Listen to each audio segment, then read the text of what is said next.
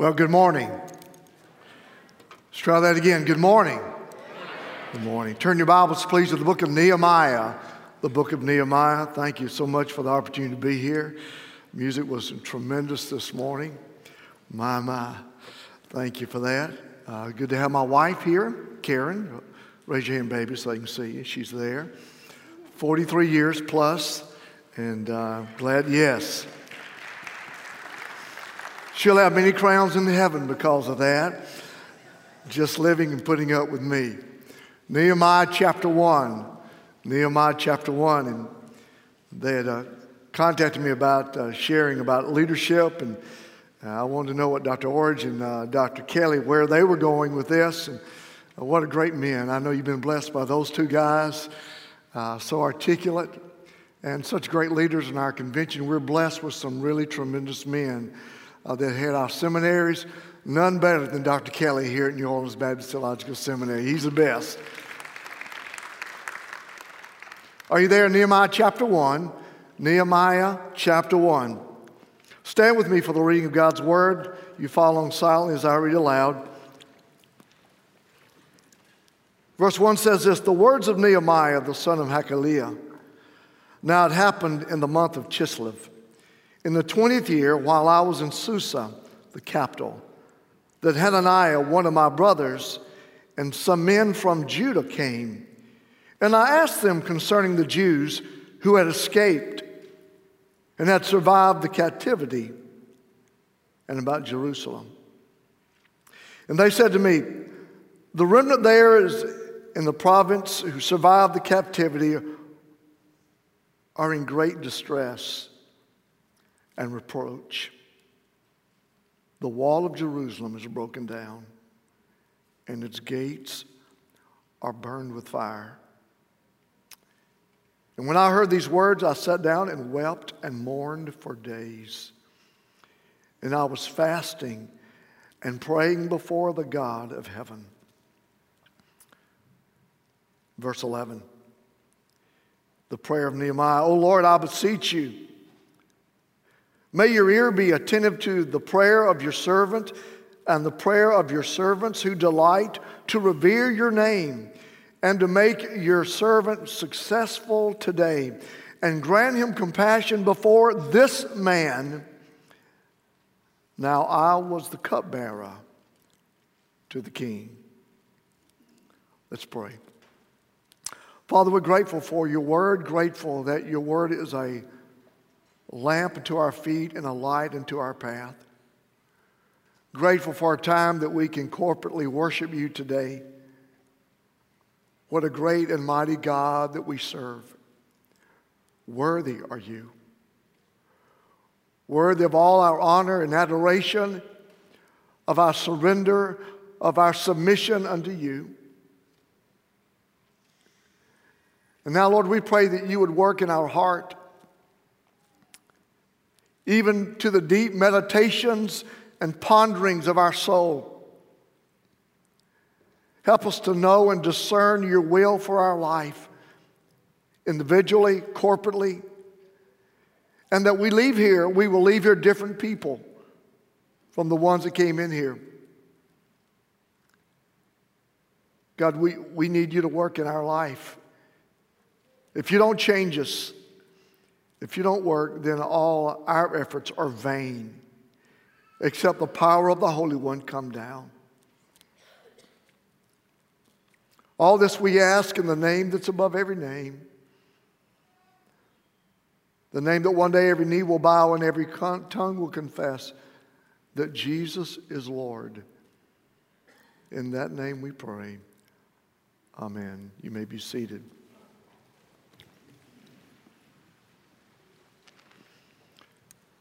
Topic of leadership is always a challenging topic. I guess if you could narrow it down to what does a leader do, probably in a summary, you would say this a leader is someone who gets something done. That was profound. Let me go by that one more time. A leader is someone who gets something done. And the greater the leader, the greater the something.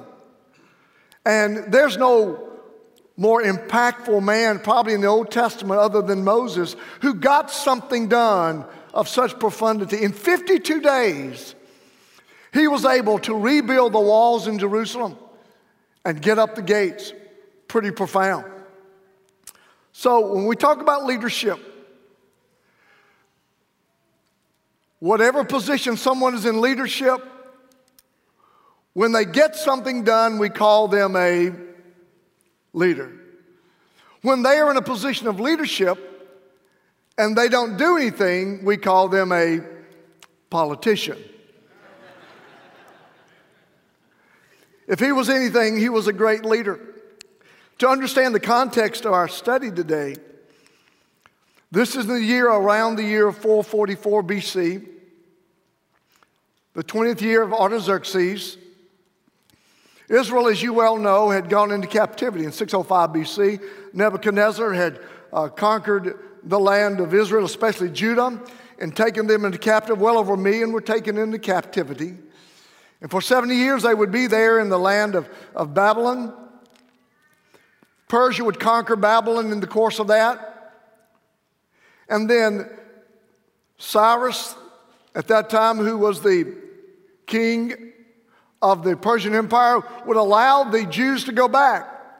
But amazingly, only about 55,000 went back to the land. Over the next few years, there would be some progress being made. Zerubbabel would build, rebuild the temple. About, about 60 years later, God would show up by the name of Ezra. And he would begin not just simply to build the temple, but uh, to follow up on that, but he would also begin to share the Word of God, be a great teacher. But then we come to Nehemiah. And as we look at what he did, it was profound. So when we, we think about leaders, I think of Nehemiah, but let me just stop here. So often when we say, talk about leadership, it, it, it brings to mind the, the boss, the guy in charge, the head honcho, the CEO. But if we were to focus simply on leadership today with those ideas, then it delimits really our study. And it limits the application of what we're talking about. So I've redefined what we want to talk about today about uh, leadership. And rather than saying a leader is someone who gets something done, I cast it like this it's the man that God uses, it's the woman that God uses. Well, suddenly, when we look at it like that, those folks that say, well, you know, I don't like the, I don't like the foreground, I'm sort of a background type person. I don't like center stage, I like off stage. That's just not me. To be out in front has nothing to do with whether you're out front or not. Has nothing to do with the title that you have. Has everything to do with you having a heart to be a person that God uses. The man that God uses the woman that God uses. Wherever you are, you don't have to be the head of corporation. You don't have to be the CEO. You're the CEO of the house. You're a mom. You run it. You're the CFO. You run it. Wherever you are, as he says in Second Chronicles 69, the eyes of the Lord run to and fro throughout the whole earth looking for those whose heart belongs to God. Oh God, would you use me? Work in my life, work through my life. I want to be someone that God uses. So if we can lay aside this ominous idea of leadership, and you're saying, well, that's, this is for a select group of people today. No, it's not. I believe that whenever God's people are in any position, in any place, in any context, if we are yielded to the work and the Holy Spirit in our life and the authority of God, we become a leader. We have impact. Jesus said it like this You are the salt of the earth. You are the light of the world, wherever you are. If you're light, you dispel the darkness because of the name of Jesus. Amen? Let me try that again. That was a good place for an amen. If you are the salt of the earth, you have a you, you have that ability to make a difference in the environment that you are because you name the name of Christ. May God use us as God used Nehemiah. You see, uh, the man that God uses, the woman that God uses, accomplishes it in three areas. First of all, the man that God uses is someone that brings about spiritual awakening. There's, there's an awakening that comes with those who use him. What we will find here, what we find in the book of Nehemiah, is it wasn't just about brick and mortar. It wasn't about stones and wood. It was about the awakening of the people of God to the mission that God had called him to be. Leaders have the ability to encourage and foster spiritual awakening. Secondly, those that God use have the ability to motivate God's people to do God's work. There's a motivational factor that comes with there. There's that the stimulation, the desire. It encourages us to do greater service. what Nehemiah was able to do in 52 days, he was able to mobilize a bunch of ragtag leadership in Jerusalem. Those that had been dysfunctional for now 175 years. Nothing had been done. It seemed like nothing was going to be done. And suddenly, at the end of chapter 2, we will find they will say, Let us rise, let us build. Why? Because the man that God uses has the ability to motivate God's people to do a greater work. Regardless of what the circumstances, regardless of the context, the man, the woman, the person that God uses is able to encourage God's people to do the work. And here's the third thing that happens a leader, the man that God uses, the woman that God uses, encourages unity among the people of God. There was a cohesiveness that was in Jerusalem that had not been there before. They were just going every direction. But when Nehemiah stepped in, when God raised him up, there was cohesion, there was unity, there was oneness of purpose. So, the man that God uses, the woman that God uses, spiritual leadership, first of all, brings about or encourages a spiritual awakening. Brings about or encourages God's people to do the work God's called them to do. And thirdly, there is an inexplicable sense of unity and purpose. Whether that's in a church, whether that's in a business, whether that's in a home, wherever God has put you, God has put you in a position of leadership because you have followed Jesus. Would you mind saying that again? I'll say it again. Wherever God has put you, whoever you are, if you have named the name of Jesus, if you have trusted Him, God has put you in a position of impactful leadership to be the man, the woman that God uses. Now, the two basic points I have this morning, uh, that's not typical good Baptist preaching, I understand that. My two points are this the man, the woman that God uses, first of all, walks in humility. The man, the woman that God uses, walks in humility. And secondly, acts with courage. Two, two simple points, each one with 25 subpoints. We should be out of here. Uh, we'll, you said 130, is that right? Taylor, okay. Thank you. Well, who is Nehemiah? What do we know about Nehemiah? Well, notice, please, something at the very last statement of verse uh, chapter 1. It says, Now Nehemiah was the, what does your Bible say?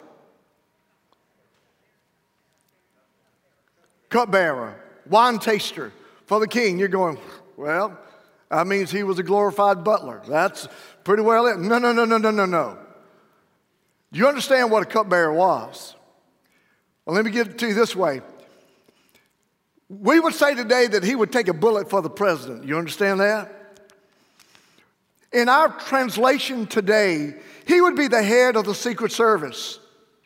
Because everything that got to the, the king had to come through Nehemiah first.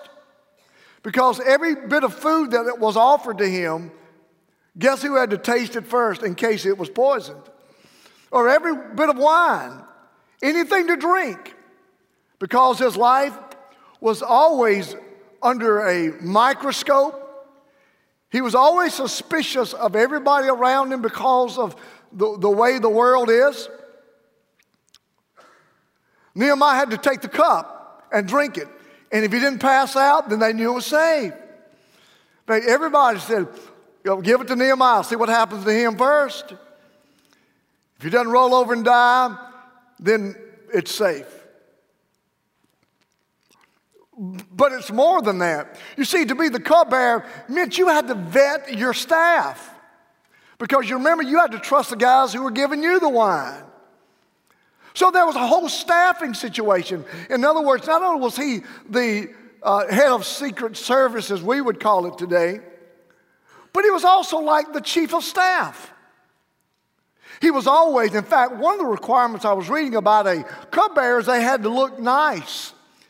They had to be, for lack of a better word today, quite telegenic because he was always very visible. Wherever the king was, there the cupbearer was. He was, in fact, Artaxerxes didn't go anywhere without him. That's why when he asked the question later, that's why it was such a weighty question. So, in many ways, the cupbearer was like head of the Secret Service, chief counsel, and chief of staff. Would you not say that's a pretty heady thing? Hello. Would you not say that that's a pretty heady position? A position that, if, you were in that position, you, would you not think you're somebody? Try that again. Wouldn't you think you're somebody? I mean, head of Secret Service, chief counsel to the president, chief of staff, having access to the most powerful man at that time in the entire world. No one was closer to Artaxerxes. No one was more trusted by the king than was Nehemiah. That would be every reason in the world to think you're really, really somebody. That's who he was. But notice something in verses 2 and 3. Then Hananiah, one of my brothers, and some of the men from Judah came, and I asked them concerning the Jews who had escaped and had survived the captivity and about Jerusalem.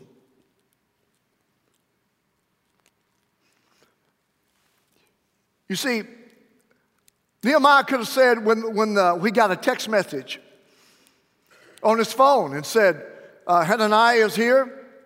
He could have said, I'm just entirely too, too busy. I am too important for that little Hananiah, all those brothers. Do you not understand that I am the cupbearer to the king? Do you not understand that I'm the chief counsel? How important am I? But that's not what he did. In fact, he invited them in. See, whenever we get too big for the brothers, whenever we get too important for others, we're just too important. Have you ever known anyone who's that you knew at one time, but then they had a new position and suddenly they were just too important for you? Anybody know somebody like that? Anybody like that?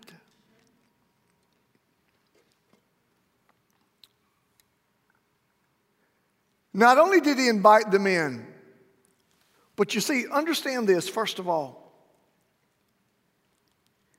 He does a very dangerous thing. Look at verse 2. He says, And I ask them concerning the Jews. Please understand this. They could not presume to say anything to Nehemiah unless, and Nehemiah, because of his position, always determined the conversation. If you don't believe that, just ask Sister Esther about that. She just, she being the queen, could not even approach the king because she was the queen unless, first of all, he asked her to come. What is your question? What do you desire? So they could not presume to be able to say anything to Nehemiah. So here's what happened Nehemiah invited them in, and guess what? He had the courage and the humility, rather, to ask questions. Well,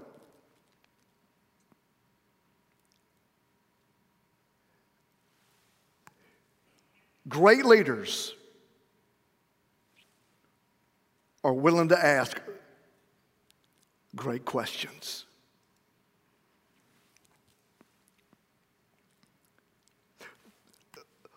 Look, look, at what he, look what the scripture says. And I asked them concerning the Jews who had escaped and had survived the captivity and about Jerusalem. Notice, please, the nature of those questions.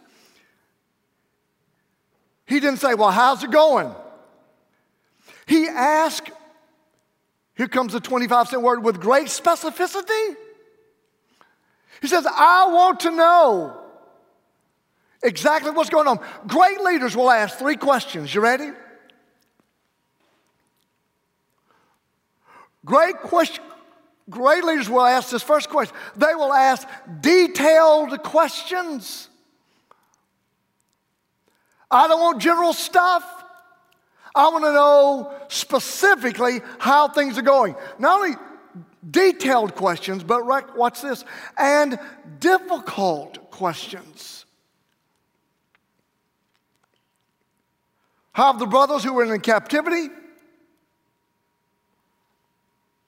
But then he says, and what about, what was that city they asked about? Jerusalem. Don't you think he may have known a little bit? I mean, he watches the news every day, so he's probably aware of something. But he was not afraid of the truth or the facts. He asked detailed questions, he asked difficult questions, but understand this he asked decisive questions. You know what a decisive question is? You're asking somebody something because you want to act upon it. You want to know the information because there's already a predisposition in your heart that you're going to do something. You don't know what it is, but you're not afraid to ask.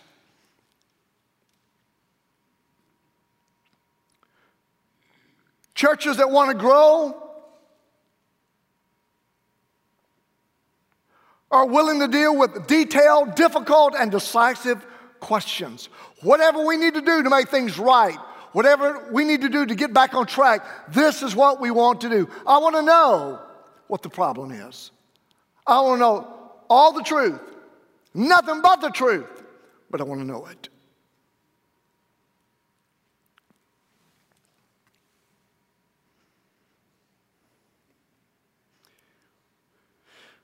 Well, don't ask if you're not willing to hear it.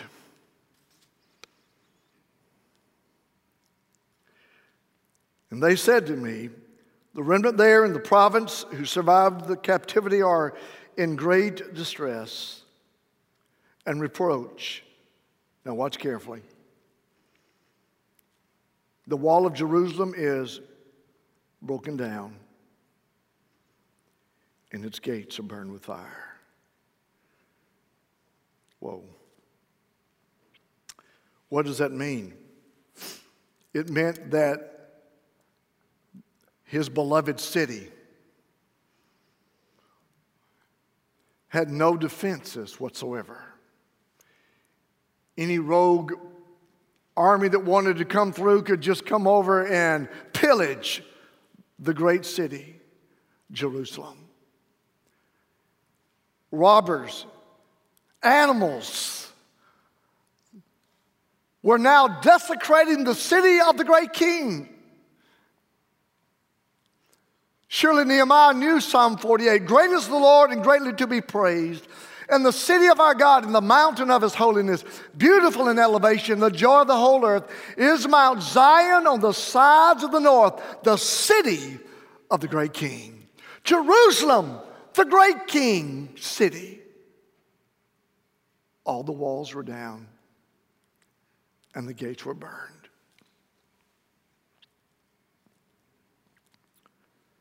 No defense, no safety, no glory. In a state of ruin and decay, with no help and no hope. Looks like a pretty bleak situation. You know any situations like that? Sometimes I look at our nation. No, a lot of times I look at no, most of the time, no, all the time. I'll look at my nation. I'll look at our nation. The walls are down. And the gates have been burned. Amen. We look at rampant crime, we look at all these things, regardless of what you may hear on other levels. There is a spiritual malaise. There is a spiritual wickedness in our nation today. The walls are down, the gates are burned. We need God today in our nation. We need there to be awakening of the Spirit of God. Church, are we willing to ask the difficult question? The detailed question, the decisive question God, what must we do? If my people, which are called by, will humble themselves and pray and seek my face and turn from their wicked ways, then I will hear from heaven. Then I will forgive their sin. And what's the last? And then I'll heal their land. Our nation today, the walls are down and the gates are burned. Folks, we got homes today that are in, in the middle of ruin. When over 50% of our marriages end in divorce today,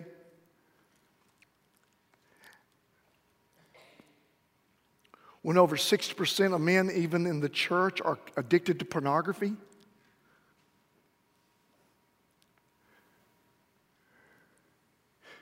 The walls are down and the gates are burned. So let's ask the difficult questions. Let's ask the detailed questions. Let's ask the decisive questions. What do we do? What did Nehemiah do? I would say this Nehemiah didn't do what most of us do. The wrong response is a 2 2 response. You ever done a 2 2 response? You know, I would help, but I'm just too busy. I would help at the church, Sister Faye, with the children, but I'm just too busy right now. I would help, but I'm just too important. Do, do, you realize what I do? Do you see who I am in the world?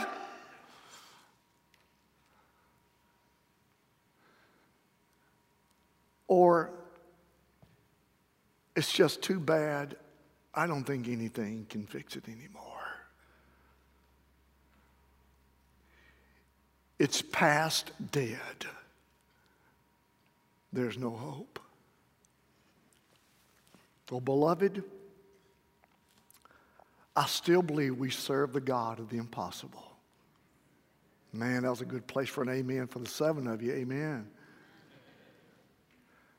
I still believe, and I'm convinced, we serve the God that can do the impossible. And indeed, the situation there seemed to be bleak at best and impossible was the reality. So, what was the right response? Notice his obedient response.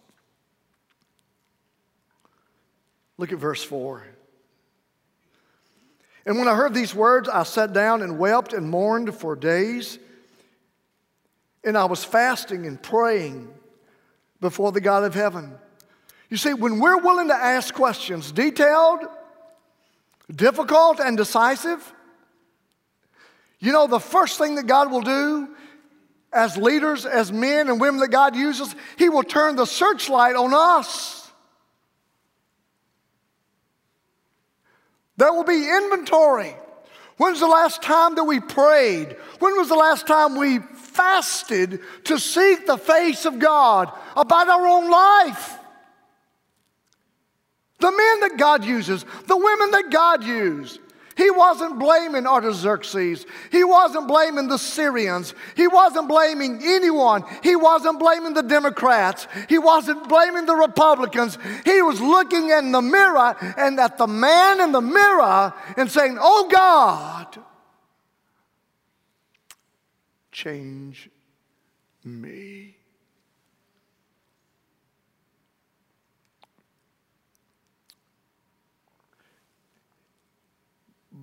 But not only,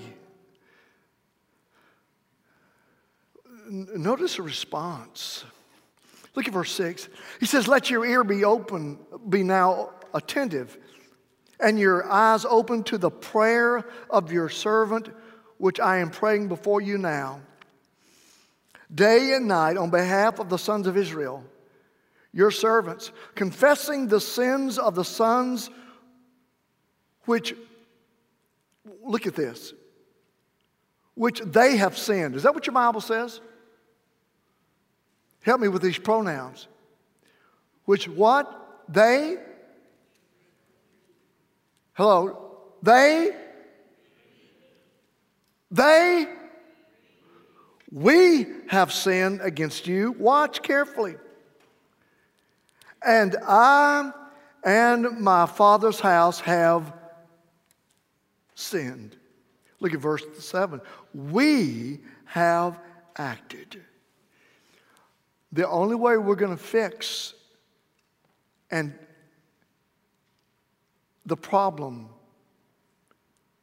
is when we own it. As long as it's their problem,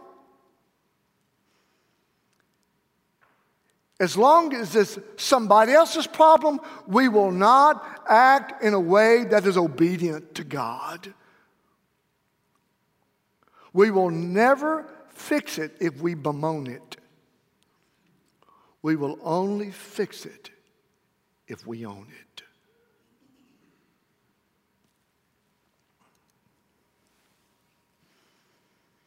And one last point. I'm not going to finish this today.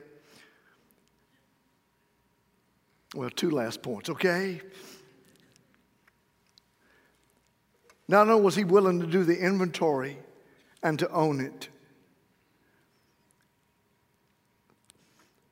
but look at verse 8. He says, Remember the word. Say that. Remember the what? Remember the word which you commanded your servant Moses. If you are unfaithful, I will scatter you among the peoples. In verses 9 and 10, Nehemiah does an interesting statement here, makes an interesting statement. He quotes scripture. You know where he quotes from in his prayer? From the book of Leviticus and the book of Deuteronomy. Now you're thinking, that's two of my favorite books to read right there. I do all my devotional work in Leviticus and Deuteronomy. Leviticus and Deuteronomy are to the Pentateuch what Romans is to the New Testament. They're the doctrine books of the Old Testament.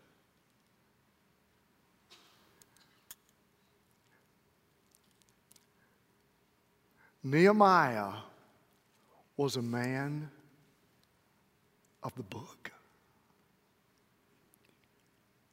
The man that God uses, the woman that God uses,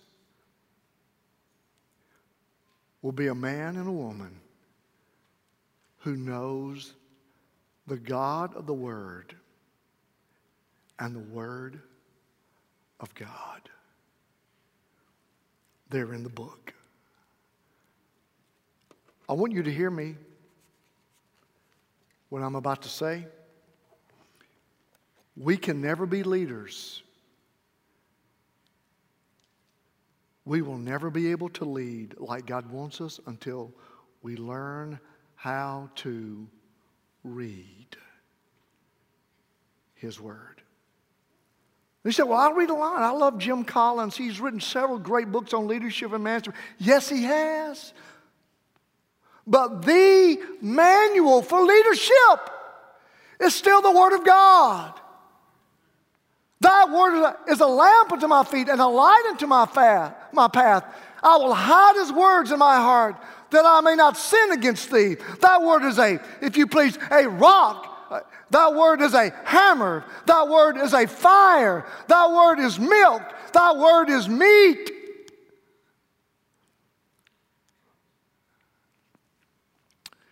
You say, well, I'll read, I'll read the internet. I do Facebook. I do Twitter, Flitter, Jitter, Glitter, Instagram, Snapchat. Folks, I'll be just be very honest with you. Get out of Facebook and get your face in the book. My people are destroyed because of lack of knowledge. It is God's word. The reason that God used Nehemiah so effectively is when all this came down upon him, that which was in him, which is the word of God, came out of him.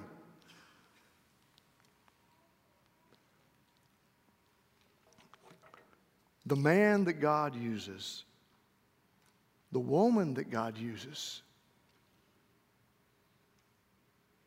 walks in humility. He asks the tough questions, turns the light on himself, turns his heart towards the Word of God, and lets God lead. Let's pray. Heads bowed, eyes closed.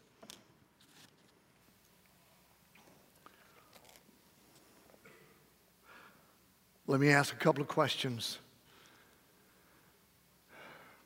As believers, followers of Jesus Christ, do we not want to be those men and those women that God uses?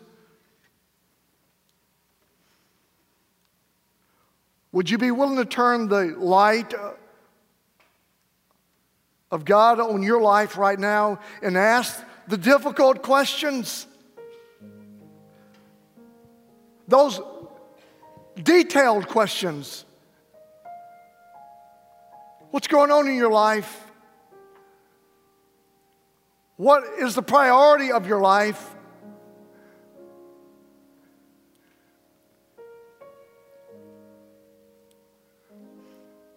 Are your boys walking with God? Are your little girls hungering for the things of God? Does your wife love God? Does your husband love God? Ask the difficult questions. But ask those decisive questions God, work in my life anew and fresh.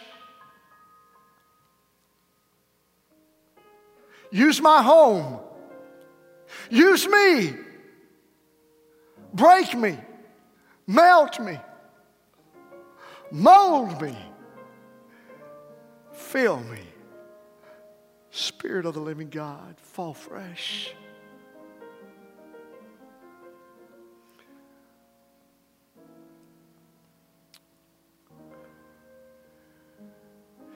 Well, maybe you're here this morning and let me ask you some detailed questions. If you died today, do you know where you'd go? If you stood before God and He were to say, Why should I let you into heaven? What would you say?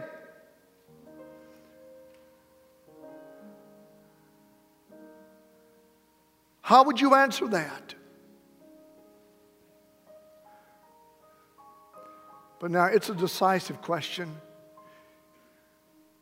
It begs for a decision. Would you say, Lord Jesus, I need you in my life. I'm a sinner, cannot save myself. I've struggled. Indeed, my walls are down, my gates are burned. I am absolutely without hope and without help. But I believe, Jesus, that you are the Son of God. You are God the Son and that you died on the cross for me and you paid my sin debt. You died in my place. You took my disgrace. You bore the wrath of God for me. That you were buried and that you rose on the third day. I believe that. And now, right now, I confess with my mouth, Jesus, that you are Lord.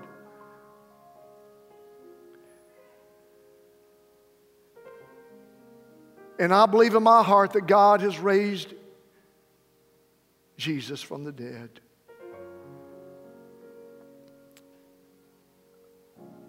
I call upon your name, Jesus, to save me. I repent of my sins. I turn from me. I turn from sin. I turn and I put my trust in you, Jesus. I surrender all.